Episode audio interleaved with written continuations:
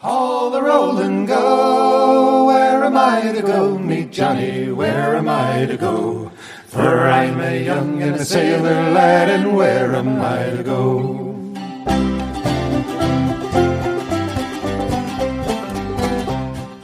Before we start today's podcast, I would like to let you know that my recording is not the best. The reason being is I went crabbing along the Oregon coast and dropped my phone on a wet dock because it was raining, and my microphone got wet, or at least that's what I think happened. So I went ahead and recorded a couple of podcasts one right after another, one at the Cranberry Farm and the other at the Cranberry Museum. And my microphone was making a scratchy noise, an extremely bad one at that. I have a backup recorder that I use, and it worked on the first part at the Cranberry Farm, but for some reason it did not record at the Cranberry Museum. I gave my recording to Steve, my editor, and he worked extremely hard to take a lot of the fuzziness out of the recording. There is still some there, and I really appreciate Steve's efforts in trying to make it sound good. Hopefully, it is not too disturbing, and you guys can get the full impact of what I learned at the Cranberry Museum. Enjoy the podcast. And I'm here with Ardell McVale. McPhail. And uh, we are going to talk to her about cranberries. And we are at the farm. After we are done at the farm, we are going to head to the museum. And we'll be talking to Uh, Paula.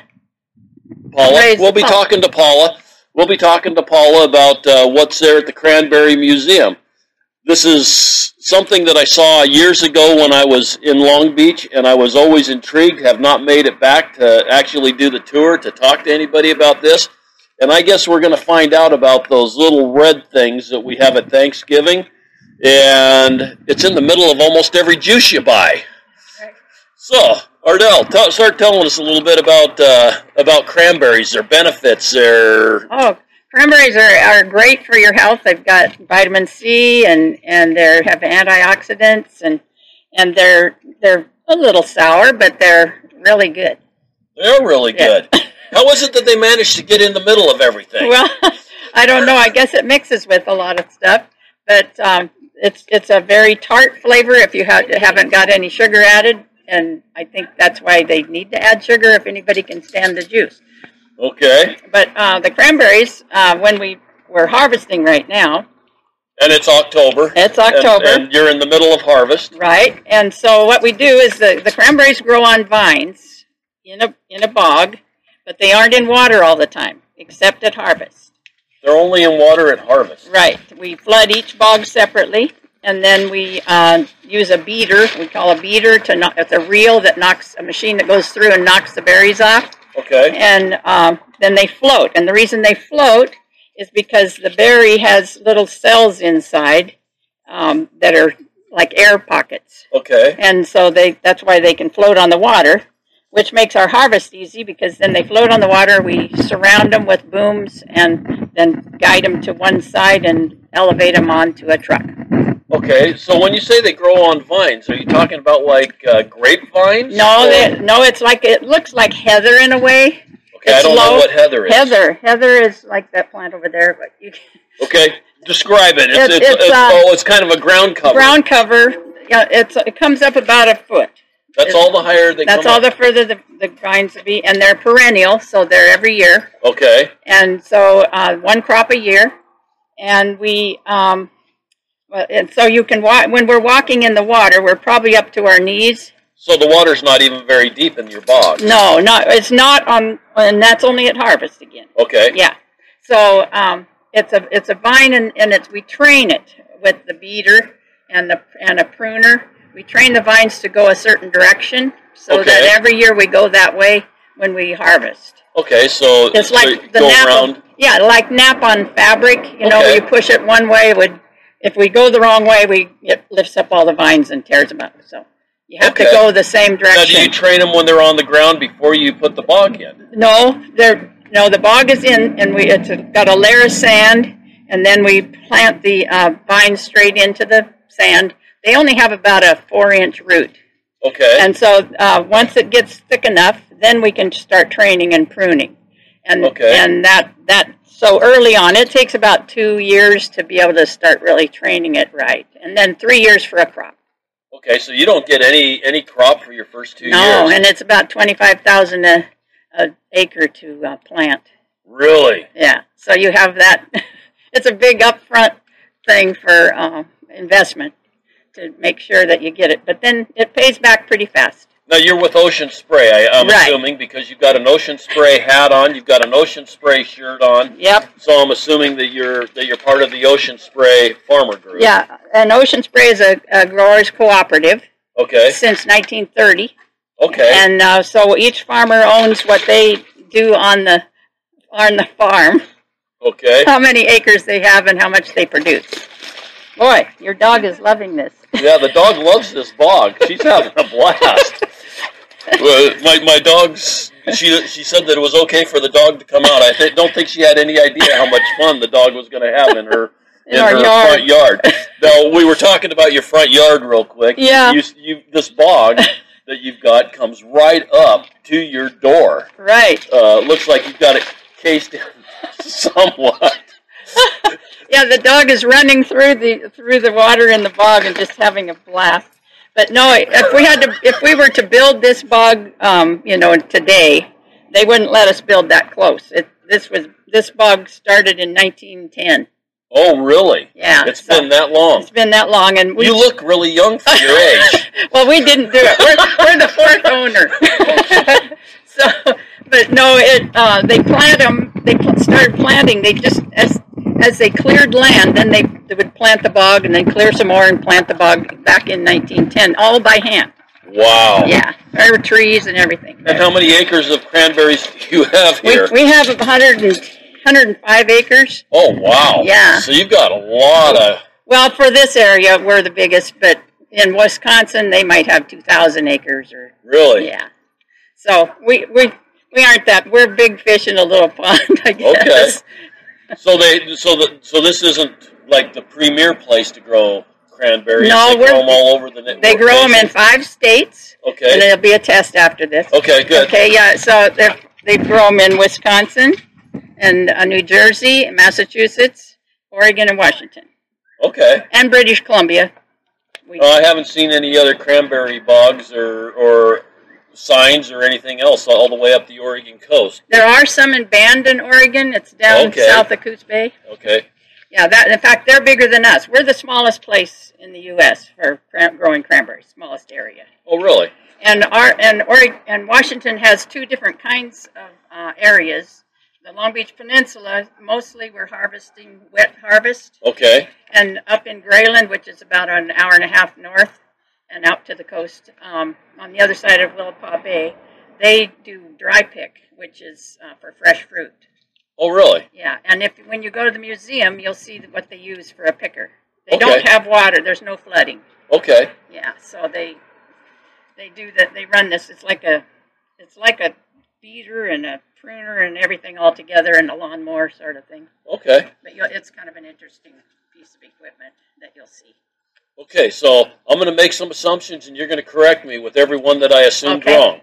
Okay, so I assume that in the spring you end up with your cranberries coming up on dry ground, and Uh, no, they the berries don't form until just about in June. They start forming. oh, the berries start forming. Well, but, but- well, actually, the, there's there's bloom in the spring, which we need to frost protect. okay. Oh, Uh, because they're buds, real susceptible yes, to very- frost. They're very susceptible at that time. Then in May we bring. Uh, then they start blooming in May, late Okay. May, and the big and the bees um, come. We we, You hire bees. we hire bees, Okay. and they come and pollinate, and then the berries start forming in uh, June. okay. July they start coloring up. August more color, and then we harvest. Okay. And so when I drive by this, let's say in August, I'm going to see just uh, basically a field just like any other like farmer's a plant, field. like a like And- plants. Right. Yep. And there'll be a lot of little red berries on it. Yeah, but they'll be getting darker and darker, and you can't really see the berries unless you're right on top of them. Okay. Yeah, you Oh, wouldn't see them. You wouldn't see them from the road Okay. because they're down in the vines, kind of. And how do you water them? Do you water them Sprinklers. We have solid center pivots? Salt, no, solid set sprinklers. You can see Okay. the sprinklers out here. Oh, okay. Yeah, I can see them sticking up above sticking the up- water. Right, Okay. and we have a pump. We pump from the lake over here, Okay. and and uh, turn on the sprinklers. We ir- we have to irrigate. We try to get at least a half inch a week Okay. of irrigation. Uh, they don't they don't want to be sitting in water. We sometimes can overwater, but uh, Oh, we really? get plenty of rain, so Right. that's always nice. Although this year was a little drier, so we did have to irrigate. Okay. And then and then you flood about two weeks before you're going to harvest. Just the, like the day before. the day before. Well, we we started flooding since this is a big four acre place. Okay. We started flooding it. Um, I think let's see, this is Friday. We started flooding on Wednesday. Okay. So because it's so big, but more, most of them we would flood the day before and then beat with Okay. our beat, run our machine through, Uh-huh. and they float. The next day the crew comes in and picks them up. And do you have to be careful when you're beating them because uh, the ground? I guess the water would be really, uh, or the soil would be really wet and Wet, easy to pull them out. And Yeah, but of it, stuff. they're they're pretty they're pretty hardy because that reel is really spinning. Uh-huh. But it, it kind of goes with the vines, so Okay. it just kind of brushes them okay. and runs over them. But it does run over them. But they have great big slicks tires on the, on the beater. Okay. I think that's my husband. And then, uh, and then all the berries float to the top, right? and then you've got a, a net or a screen No, or we have booms like uh, like you'd see on an oil slick thing Okay. where they surround it. They're made of wood and they float and they connect together. And we just kind of gather it in towards one area on the on the dike, okay, and then uh, there's the the elevator we call it or a conveyor, okay, and that they push that up and it puts it into the trucks, and the trucks hold about three ton of cranberries each. It's a little one ton truck with six Okay. totes, thousand pounds each. okay. And then how far do you have to haul them? We go up to the ocean spray plant from here. We're the farthest on the peninsula. So it's about two and a half miles. Oh, that's not far. Not, not bad. Okay. Yeah. And so, how many growers are there in this area? I think 28. Okay. And we're kind of in the woods. You don't see a lot of, where our farm's probably the most visible from the roads. Uh, a lot of them go back in the, in the trees. So, Okay. Well, this is cool. Yeah, I can see all the all the berries inside of your your little float there that Yeah. you're bringing over to the conveyor belt. But this morning it was just covered, the whole The whole thing. thing, and there hadn't been any wind. We love it when there's wind Oh, because it it uh, because it would blow them all over. But um, there wasn't any wind, so they did a lot of walking okay. to go in again. Okay. Yeah, this is this is really interesting because I, I didn't ever know the life of a cranberry. yeah, yeah, it's uh, it's interesting. to see now we have and our we have a crew. Of, we have four people full time that work for us. that's that's all year round. Yeah, and then at harvest we hire three more. Okay. And what do you do? What do you do in the winter? In the winter, well, first of all we prune at the end Okay. or after harvest we start pruning. Uh, we'll Now is that done by hand? No, it's a machine again with a reel, and uh, so that that uh, it, it depends on nice weather. You kind of get wait for good weather to try to prune, Okay. but um, and you've got time. You've got till through. Uh, went your dog again into the box. she can't. She can't hurt you. She's a water dog. She's- She she's loves harvesting. water. She's harvesting. She's helping. anyway, so in the winter, and we and then we would be planting uh, new bogs. We'd put um, we try to have something almost ready to plant uh, in the summer when it's dry, and then we we would plant in the winter. Okay. And what's the life of a cranberry plant? You said it Uh, takes three years to, to, to your first harvest. Right, but if you don't mess it up, you could it could be forever. Really? We had the ones that were planted in this bog here uh, uh, originally in 1910. Uh, we took it out in uh, like 1980. Really? because of the variety was not very good. It was old, and So we took it out and replanted. But they would last, That's 70 years. yeah, they could last Wow. a long time. Yeah. Well, that's that's. So that, the only time we really want, since it is expensive to re, re renovate the Right. bogs, um, uh, it the main thing is uh, you want to change if it's a variety that's not doing well. You want something that's better yield and more, you know, frost frost resistant and disease resistant. So Okay. That's just that. That's really interesting. And you said that, that most of this soil around here is uh, pretty heavy in peat. yeah, it's a it's called it's actually uh it's not the nice kind of peat from Scotland that you would Oh, uh, that they used to burn. They tried here, I guess, in 1910 to do that, but it, it was too mucky. It's Okay. it's gooey. It's called Seastrand variant muck. That's the Seastrand variant muck. Okay. I think peat's a much nicer Yeah, word. peat's nicer. so and then, It gives you the vision of, of something fluffier than yeah, that's right. But it as, since we are so wet, we get you know 110 acre, uh, 10 inches a year sometimes. Mostly average around 80 inches. Okay. So Yeah, that's a lot of rain. yeah, And then then we were talking, and your house sits right, uh, like I said, uh, it's like 20 feet Yeah, 20 feet. from the from the bog that's that's right now. And you said your yard's all flooded, which is Yeah. obvious. That's what my dog's running through and having a blast. We have to uh, wear our boots to get out of the house at this time when we've got this one flooded. But actually, the house being on piling, uh, if a big heavy truck goes by, we can feel that. Really? The peat just gives that. It's just like jello And that's when it's dry or when it's wet like now? anytime. Anytime.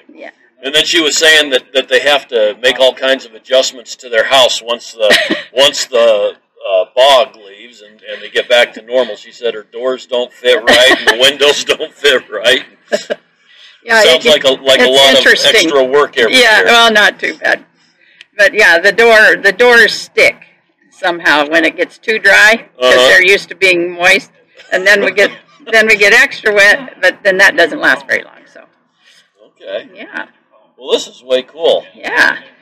But the stuff in the museum now, the museum, I could tell you a little bit about how that got started because Let's let's hear it. We're because we because I don't know that our manager knows all the detail, but basically, um, uh, they, it's a research station for Washington State University okay. For cranberries. for cranberry research, Okay. and uh, they were going to WSU was going to send our researcher away and Okay. close the station.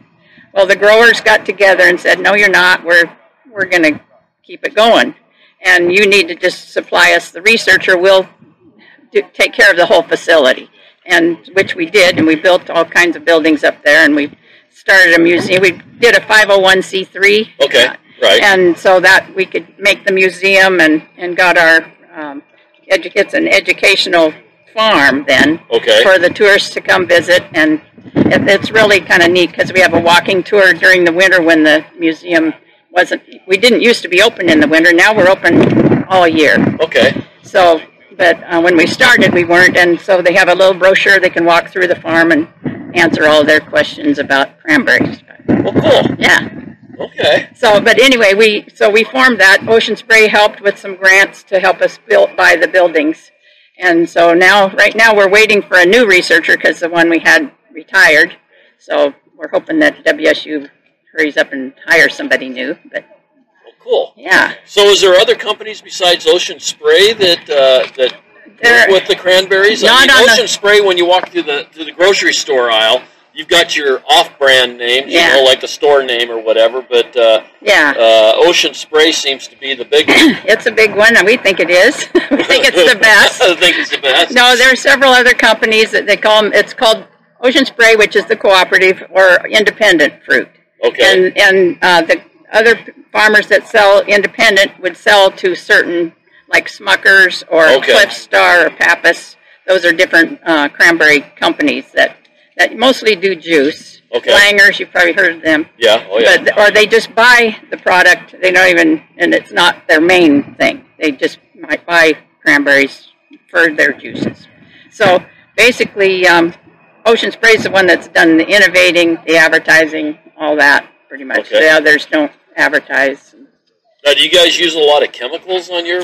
We have to use or- cranberries have are grown in this wet environment, so they get fungus. We have to use a fungicide, Okay. and we have uh, two bugs that we have to watch out for. Uh, there's a black-headed fireworm, Okay. and you'll get to see pictures at the museum of Okay. those. And uh, there's a black veined weevil that gets in the um, the dry picking place. Okay. We've pretty much flood them out with our flooding system here. But when the, and they they can wipe out a bog just the next year. There's nothing there. Be Really? dead. And the fireworm, it, it attacks the buds, and it's it's like somebody took a, a match and torched the top of your plants Okay. and it looks like a fire went through. That's Really? where, where it got its name, Right. I guess. But that bug has been around forever, so we basically just control it a little with a with an insecticide. So, but yeah, you if, we, if you're trying to do organic cranberries, it's really hard because they they don't have the products or whatever to to take care of the fungus and Okay. the bugs. Okay.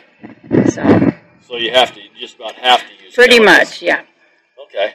But it doesn't sound like you've got a lot of them. No, no. And what about fertilizers Oh, and and stuff? fertilizer, we do use fertilizer. We, we don't have to add much nitrogen because uh, the soil is Uh-huh. already, but uh, we do add uh, other elements and uh, pot, uh, potassium and uh, Nit- nitrogen, potassium. Anyway, it's a it's a mixture. Six, other six, 24, 24.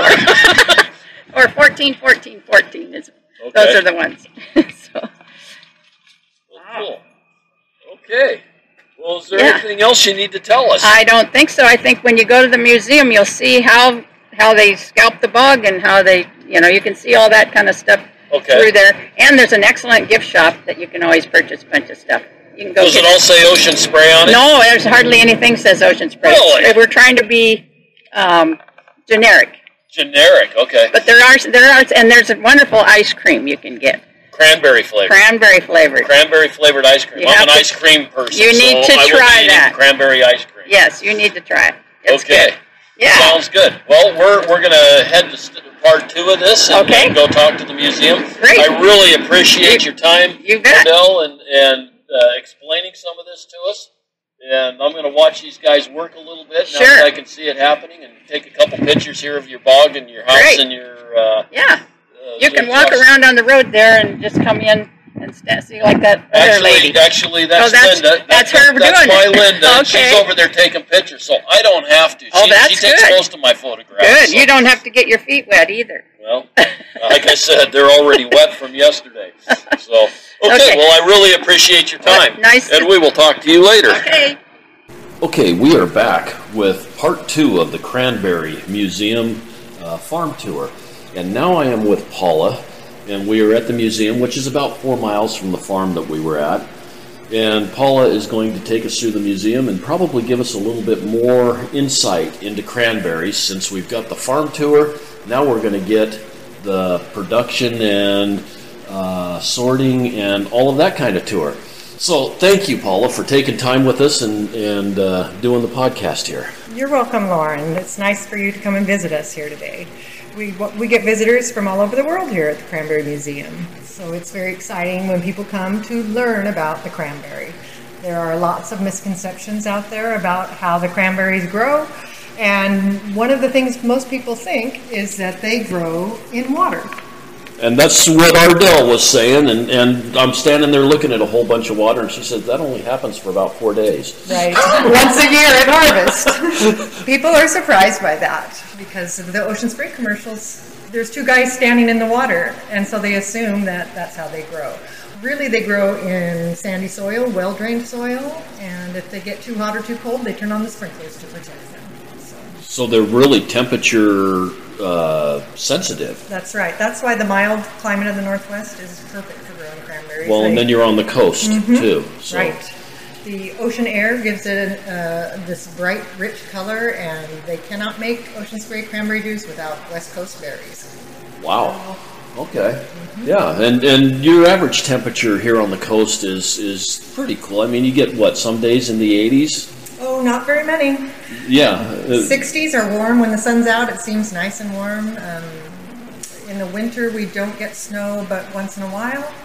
Um, so yeah, it's very mild climate here. And she said that you had to protect against frost, and I was kind of surprised by that because you don't have much frost here either, do you?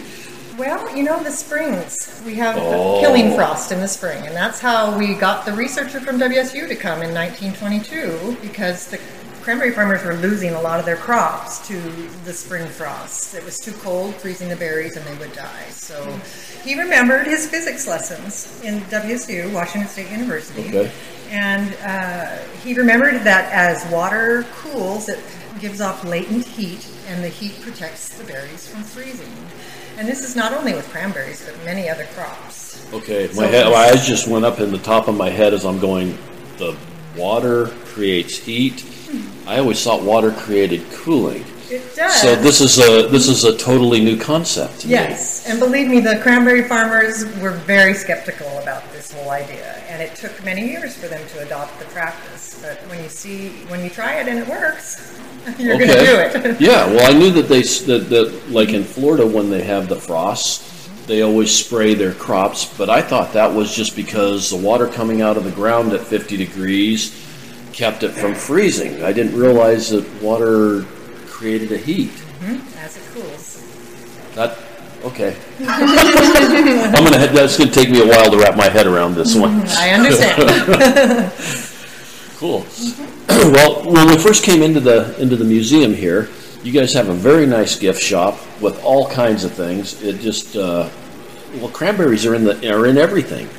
Uh, it's it's amazing. You go to the store and you can't buy mango juice without having a cranberry jump in there someplace, or apple juice without a cranberry jumping in. So cranberries seem to have really worked their way into mainstream, I guess. yes. Even though I know at the Thanksgiving table, the thing that nobody wants is the cranberries that are put out on the table. Well, you shouldn't say nobody. Well, I always eat them myself. I love the cranberry, but uh, but it seems like that's the one thing that a lot of people just try to avoid, and yet it's everywhere else. Well, I tell you what, I, I search out cranberry products high and low, and we have all things cranberry in this gift shop. We have cranberry wines, we have preserves, of course, Right. sauces, but scone mixes. We have cranberry lotion, where they cold press this tiny seeds out of the cranberry and put them in a lotion. Oh, really? The seeds oil is a very rare vitamin E, and it's very healing. So it's perfect for lotions. Um, we have a foaming soap, and we have a lip balm. Okay, and it's super high in vitamin E. Yes, and that's just one of the many benefits of the cranberry. They are um, they are rich in vitamin C. They have fiber. They have antioxidants, polyphenols. The red fruits are very good for your health. Are they really good for like kidney stones and that stuff too? Yes, they? kidney health, um, ur- uh, urinary tract infections. Of course, people know about that. Um, we do sell a pure juice with no sugar added, so that's perfect for the your UTIs. Um, also, it has been proven to prevent the ulcers. There's a bacteria called H. pylori that that you get when you have ulcers, and Okay. cranberry is effective in treating that as well. Really, And we have cranberry dental floss. cranberry dental floss. Yes. Okay, and antibacterial. It's antibacterial properties in the in the floss. Oh, really? Perfect for oral health. So there's many benefits. So when people come in and say, "I love cranberries," I say, "They love you back." Yes, they do. Mm-hmm. That that's amazing. All the all the health benefits. So you brought a bowl of cranberries out Yes, so I that did. we can try them in their raw form. Now you said that you had raw cranberry juice without any sugar added. Mm-hmm. I'm sure it's pretty tart. Very. Now, do they sell that in the stores also, or do you just sell it here? Uh, they do have it in stores. However, it can be hard to come. So I have an organic and a regular uh, liter bottle in the cooler all the time. So. Okay, and Ardell was saying that organic cranberries were really hard to do because of the pests and some of that kind of stuff that, right. that they're prone to. So where do you get those? Is there a organic, a, a specific organic farmer, or It is Ocean Spray. it's Ocean Spray? Yes. Wow. Okay. Yes. So are you ready to try some Let, us try let's try a cranberry and see if I can continue on with the podcast after, Okay. after I. So Okay. they say to try three of them because the first one's tart, but the second one is so-so, and then by the third one you're thinking, yeah, these are pretty good. Okay. So we'll you see. just eat seeds and all. seeds and all, and And they make a crunch. they are crunch pop. Actually, even the first one's not too bad. It's not bad. It's not nearly as sour as I thought it was going to be. No, I don't, it's it can be a bit bitter, but it's not bad at all. And the health benefits are really good in the raw um, the raw fresh ones. Really? Can you buy the No raw fresh ones in the store too? Well, I guess you can. We sell them right now. Um, we have uh, berries that were harvested about three days ago, and we have them in the cooler for sale right now. We've got a, a cooler, a walk-in cooler full of cranberries right now. and we just saw this. There's a lot of cranberries in that closet. Second one isn't bad. I like the crunchiness. There are recipes. There are recipes for uh, like a fresh salsa made with the cranberries. Oh, cranberries. really? And the third one, it, it, it just kind of keeps getting better. Let's try number four. yeah, I could see you. I could see you having a uh, bowl of those and eating them while you're going down the road. It, it'd be pretty good. A lot of people like tart foods. And I'm sure that in the raw form you get more than what you would in a juiced form Absolutely. as far as the health benefits. Yes, fiber, uh, no sugar. Definitely. And you said in the juices they take the seeds out and they get the vitamin C out of the seeds. Do they process with the skins also? Uh, yes, and the skins are what adds the tart flavor to our cranberry ice cream that we make homemade. Okay, and I just got through eating some of this cranberry ice cream. I thought, cranberry ice cream, really? What did you think? Uh, I loved it. It was very, very good. And Paula makes this herself Yes, in small and- batches. And another gal, we make it once a week, or in the summer we have to make it more than once a week because it's so popular and has such a following that we run out in a week's time. So Okay. we're uh, yeah, we make it once a week, and uh, it's quite popular. People rave about it. It's not for everyone because those little seeds are in the the ice cream and some skins too. So some people don't like that, but most people do. Well, I, I thought it was great. Mm-hmm. I ate mine and was really happy. I think the secret is the fresh lemon juice. Oh, you put lemon juice in there too. fresh squeezed, and that makes all the difference. Okay, and you had a lot of sugar? I mean, it wasn't super sweet, but it, Mm-hmm. it didn't have quite the same tart or whatever that, that the raw berries had. Yes, there is sugar added, but I have cut back on the sugar and added more cranberry puree because we just thought it needed a little more tartness, and that's what the cranberry is all about: is that good tart flavor that's like nothing else. Right. That is so cool. I, I had no idea I liked cranberries so much. okay, well, let's take a step on out into the museum. And uh, your museum kind of covers, well, your museum covers from beginning of planting all the way on through harvest. But you've also got another section here that is a research facility. And tell us a little bit about the research facility. Ardell was kind of mentioning that it started in, I think, 1910. Maybe her farm started in 1910. Yes, it was in the uh, 20s, 1920, uh, 1922. Actually, next year will be 100 years since our first researcher came from Washington State University. Okay. And And, that was DJ Crowley. And uh, he was here for many years and was the one that came up with the theory to, of the water to protect them from freezing. So he was a really um, just such a valuable source here with not only cranberry farmers, but uh, just agriculture in general here on the peninsula. okay, and, and do you still have a researcher here? Well, we have the research station is right in front of the museum. Okay. Um, it was built in 1949, and it right now is being refurbished a little bit because the last uh, scientist here retired, and the position has not been filled yet by Washington State University. Okay. So we're waiting on a new person to come in. And I noticed that you have uh, cranberry fields out there. You have like six or eight different, uh, what do you call them, pods or little bogs. fields? They're bogs. Yep. Okay, bogs that are dry because you haven't bogged them yet. Am I wrong? Boggdom. I'm, I've never heard that as a verb. Sorry. I just come up with whatever I come up with. But you had you had several different bogs out Yes, there we have eight that are bogs. dry. Well, they're always dry. Remember, cranberries except don't grow for- in water. right, right. So they, uh, we have yes, we have uh, eight bogs. Um, They, uh, the research station does testing out there on the bogs. Okay. So there, you may have seen some little flags out there where they're doing some testing for the tipworm and how to eradicate that. Okay. We have a lot of pests here and a lot of weeds, so it's a real challenge to grow uh, the cranberries uh, against those odds there. Um, right now, since we don't have a researcher, Ocean Spray is doing some research here on the. Okay. But you'll see in the first bog over here, there is kind of a patchwork quilt, and it's Right. different varieties of cranberries that they have done trials on to see, you know, how they grow and how they, uh, you know, how early they produce. Do they produce a lot of fruit or not? So. that's And there's a lot of fruit on those. It's, it's kind of interesting because when you walk out to look at it, I thought that it had already been harvested and that the plants were all kind of beat down and were ready for, for bedding for winter or Mm-hmm. whatever.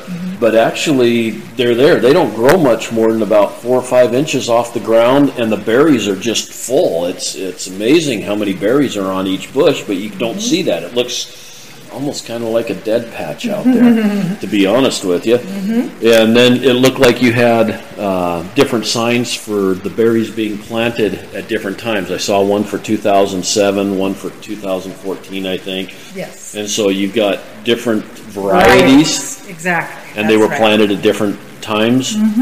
Right, Okay. To see what produces best. And, uh, you know, some are early harvesting, some are later harvesting, some are darker in color, some are larger. So there is a lot of variety to them.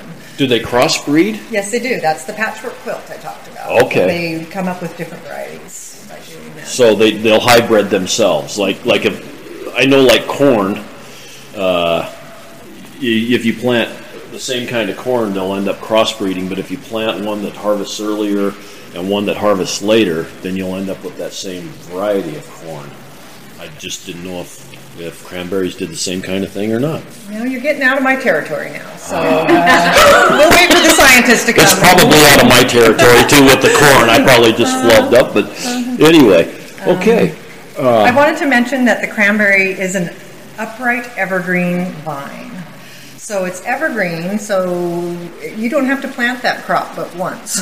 Okay. It'll probably produce for a couple decades before maybe you need to make a new bog. And when you want to make a new bog, you just take clippings from the plants and they root so easily because Really? they are, you know, it's very short, like you Uh-huh. said, about four inches.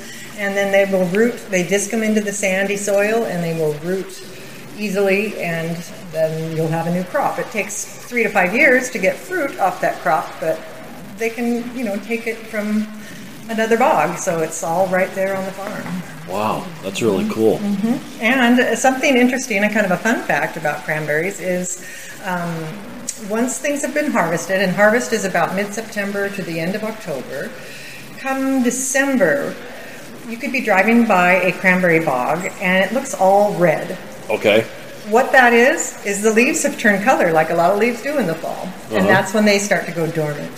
So they'll stay dormant for the winter time. Okay, but they but the leaves. Okay, you said they change color, but yet you Mm-hmm. said it was an evergreen. Yes, it is, meaning it doesn't need to be replanted year after year.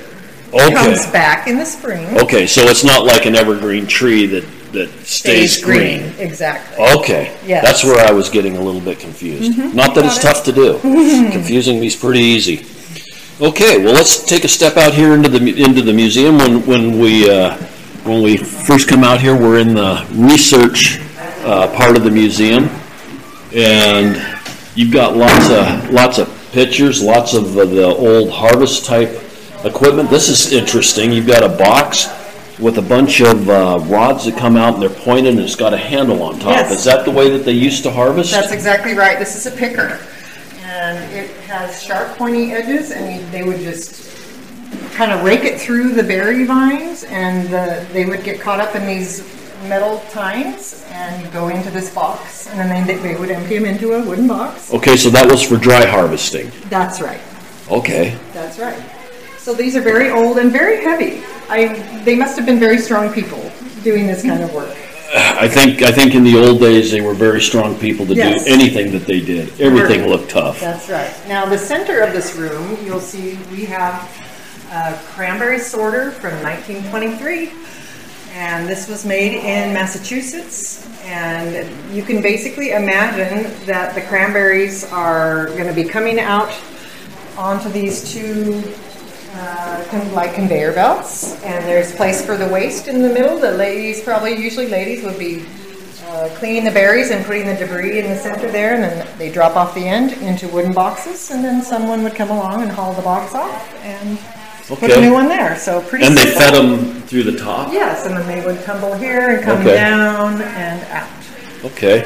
And we're, we're looking at a box that on the upright end is probably seven foot tall, two foot by three foot with a bunch of uh, different pulleys and stuff in order to bring those cranberries down and then uh, separation plate that uh, comes down onto the conveyor belts like what she was saying.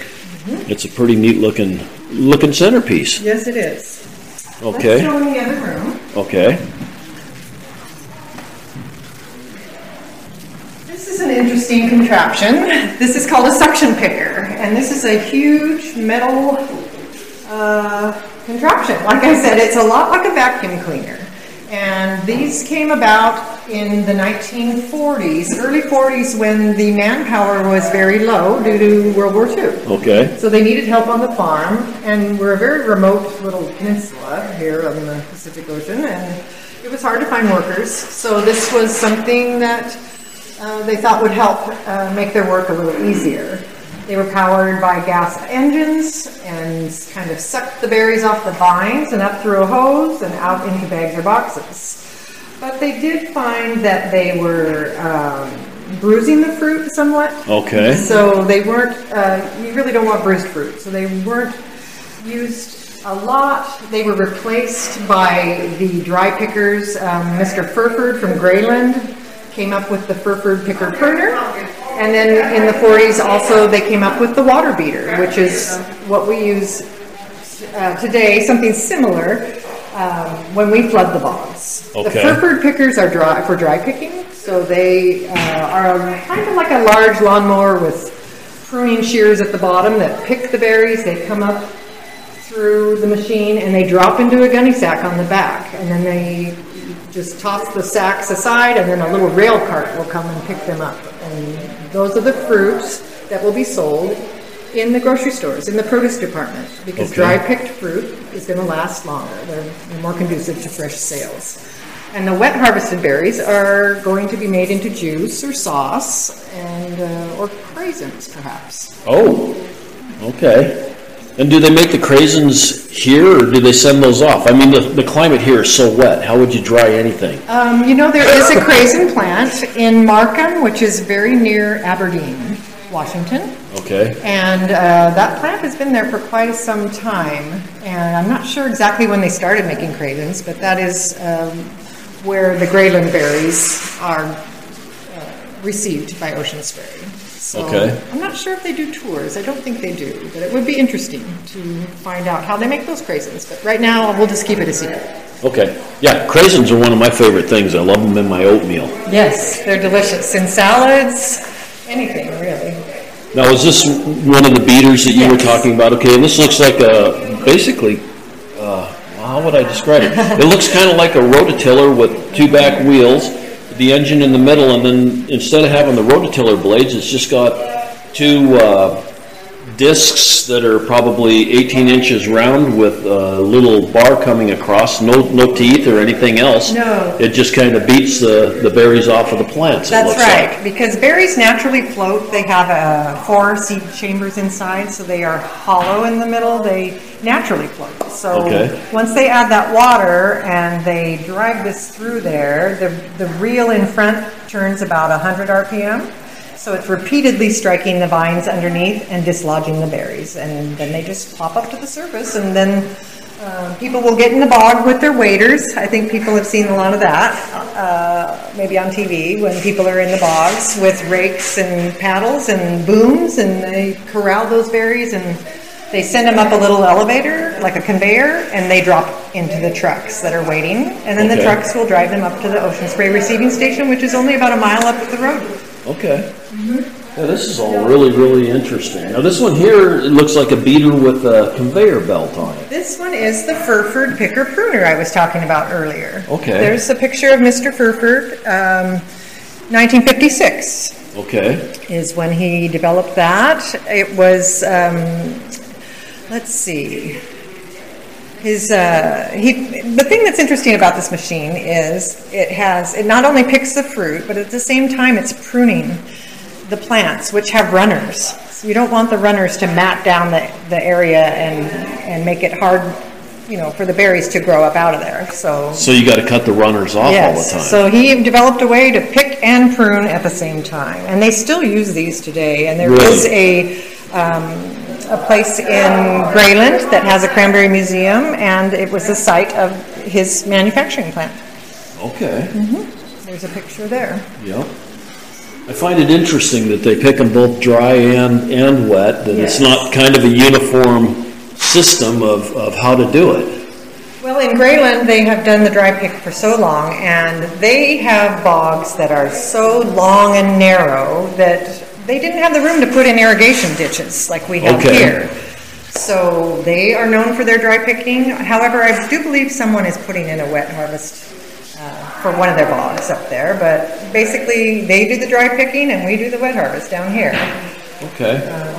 And wet harvest came out in, I believe, the 40s. So it was another a new option. Okay. But so dry pick is the earliest method. Okay. Mm-hmm. And then we move over here and we've got several different kinds of sprinklers and sprayers.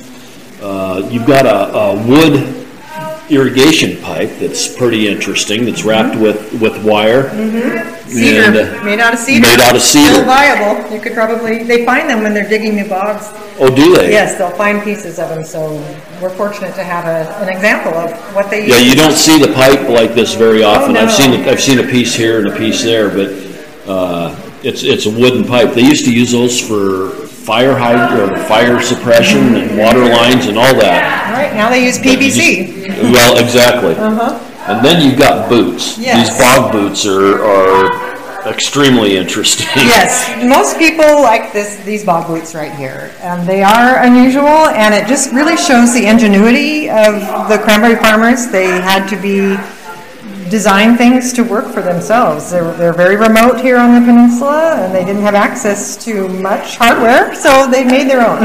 And, So, these things are just wooden platforms. Some of them strap on your shoes. That one pair that she was talking about that everybody lo- likes looks like somebody just put a wooden sole on the bottom of their shoe and then put these.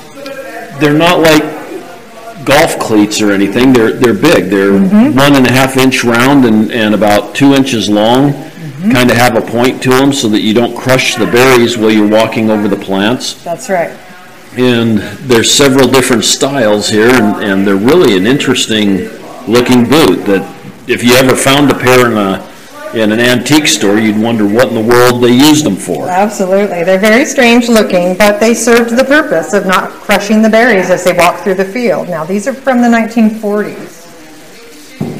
This one is made just with a pair of rubber boots they cut off, and then they put straps onto a, a wooden platform, and then they've got four wooden peg-like things on the bottom to keep them up and out of the bog, basically. Now, are they still using stuff like this, or You know, they talk about the running shoes bec- became really lightweight, so Okay. they- it wasn't like a heavy boot going through there. But um, I think that some people might have similar similar shoes to this that they may still use. okay? And then you've got an ol- a 1940s weed whacker. that is, it's a it's like a two by two, or maybe maybe two by two and a half, and it's uh, a piece of wood. It's about seven foot long. I'm not really sure how that worked, but it's got straps and all kinds of little things Yes, to it. they would have had a long cord from a power source. Which they say is an electric drill that turned a cable. Turn the cable, yes, causing the blade to spin at high speed and cut anything in its path. Watch out. It's pretty interesting looking. Mm-hmm. It's amazing. It's amazing. Oh, it's even got a little toggle switch up here at the end to turn on your electric drill. Mm-hmm. Yeah, that's that's just a really interesting looking weed whacker. Yes, yes, early weed whacker. I'm impressed. Mm-hmm. Um, Sometimes you wonder about the evolution of some of this stuff, how we mm-hmm. came up with, with the thing that we walk around and cut our yard with, and, and here you see see the beginnings. Mm-hmm. Right, very ingenious. Let's see, this one is something interesting. It's, I mean, it doesn't look interesting. All it is is a metal, round metal container. Right. But these are picker, picker boxes. When people were out on their hands and knees and picking these berries, um, this was the measure that they used. So they were paid by how many of these containers that they filled. But Okay. in the 30s, there was the Depression. Right. Nobody had any money. Right. so what they did, once they picked a, a major, for every major, they got a token. And local merchants would redeem the tokens for food or products in their stores. And then later, when the cranberry farmers made their money off the crop, they would pay the, the stores back. How that Okay. worked. That's interesting. Mm-hmm. And that, that, that holds what, probably a gallon, gallon and a half, I would think? Something like that. And that's, that's pretty cool that the, that the merchants and the farmers were all able to work together and, and make that happen. Yes, let's see, I think it says their token was about 30 cents, which you could probably buy a lot with 30 cents in the 1930s. And that was for each one of those that were filled? Mm-hmm. Okay. That's, that's pretty interesting. Yeah. These are also, uh, we have a couple more cranberry sorters here in the museum. They're smaller versions and they are put through the top and there's a drum that they go through would spin and then they had different size openings so that the berries would fit through and be, ba- basically they're grading the size of the Okay. berry by the size of the opening. Okay. And So then- the, the berries have different grades depending on how big they are. And then um, the ones that are too soft would stay in there and, and go into the box. So a good cranberry bounces. Okay. They, in fact, I've had people here from Massachusetts visiting, and they said, "Oh, you've got bounce berries." That's how Okay. they know them. it all started in Massachusetts. Okay. Yes. So I think um, our first cranberry bog started in 19. I'm sorry, 1885. Oh, wow. Um, and that's Cranberry Road is the site of that. Um, it's no longer there, but it was a farmer out here had a visitor uh, come from uh, Massachusetts, and he said, "Well, you already have the native berries growing here in this sandy soil, so this would be ideal for growing cranberries." So he sent vines to him to get started. Okay. And that was up on Cranberry Road. Um, 1885 was the first crop here on the peninsula that had been cultivated. Wow. But they were here prior to that, just Okay. growing, um, they- they're native to North America, so they just grow in the sandy, sandy soils Okay. of the country, which is all across the country. On the northern latitudes, if you looked at a map, um, we're all kind of on the same line across the country. Okay. Uh, Wisconsin. uh, Right. Massachusetts, uh, New Jersey, Michigan, uh, and our West Coast growing region is from British Columbia all the way down to Southern Oregon and Bandon, who produces Wow. a lot of cranberries in Bandon. Oregon probably produces twice as many as Washington. Okay. Wow, this has just been really interesting. I didn't know what I was going to get when I came to a cranberry museum. Well, you you've got educated. I, I have got educated. That is our mission: is to educate people on the cranberry, and uh, that's the reason that we're really here. You know, the gift shop is fun, and we have all things cranberry, but really the the main thing is the museum. Yeah. And this is this is really interesting, and I so appreciate you taking your time today, Paula. Uh, the the whole cranberry thing, from the farm to the to the museum to the gift shop. The gift shop is just amazing. All all things cranberry. Absolutely. So, uh, I like to finish out my podcast by saying the world is full of wonder. People need to get out and explore. You can stop in at a little tiny cranberry museum and learn more than, than what you ever thought could be involved in this thing. Paula just realized that she did not give us how the cranberry got its name, and so she is now going to tell that story. So here we go. Okay. When the Pilgrims first settled in America, it was the Indians who introduced them to cranberries. The Pilgrims thought that the drooping pink blossom of the berry looked like the downturned head of a crane. Okay. So they called it craneberry, naturally. Right. And over time, craneberry was shortened to cranberry. Okay. So that's the reason that we have them at Thanksgiving, That's right. and that, and of course the pilgrims landed on the East Coast, which is where you said that they came from to begin with. So the story just makes total sense. Yes, I believe in Plymouth, in the Plymouth area, they had a lot of cranes. Okay. So it made sense to them. The flower is an interesting looking flower. It is like nothing I've ever seen. It has uh, pale pink flowers that curl up, so those look like the feathers. Okay. And then the, the inside, the stamen of the plant is a long piece and it looks like the beak. But the flower itself is just a tiny, tiny little thing, maybe not even half an inch. And they're very delicate, but uh, that is how the cranberry got its name, is uh, all about the flower. Okay. well, that makes sense. Mm-hmm. Okay. Thank you. Mm-hmm. You know, as I always finish these things out, the world is full of wonder. And sometimes it's fun to see it from somebody else's perspective. Everybody needs to get out, see things, enjoy it, and have an absolutely wonder filled day. All the roll and go. Where am I to go? Meet Johnny. Where am I to go? For I'm a young and a sailor lad, and where am I to go?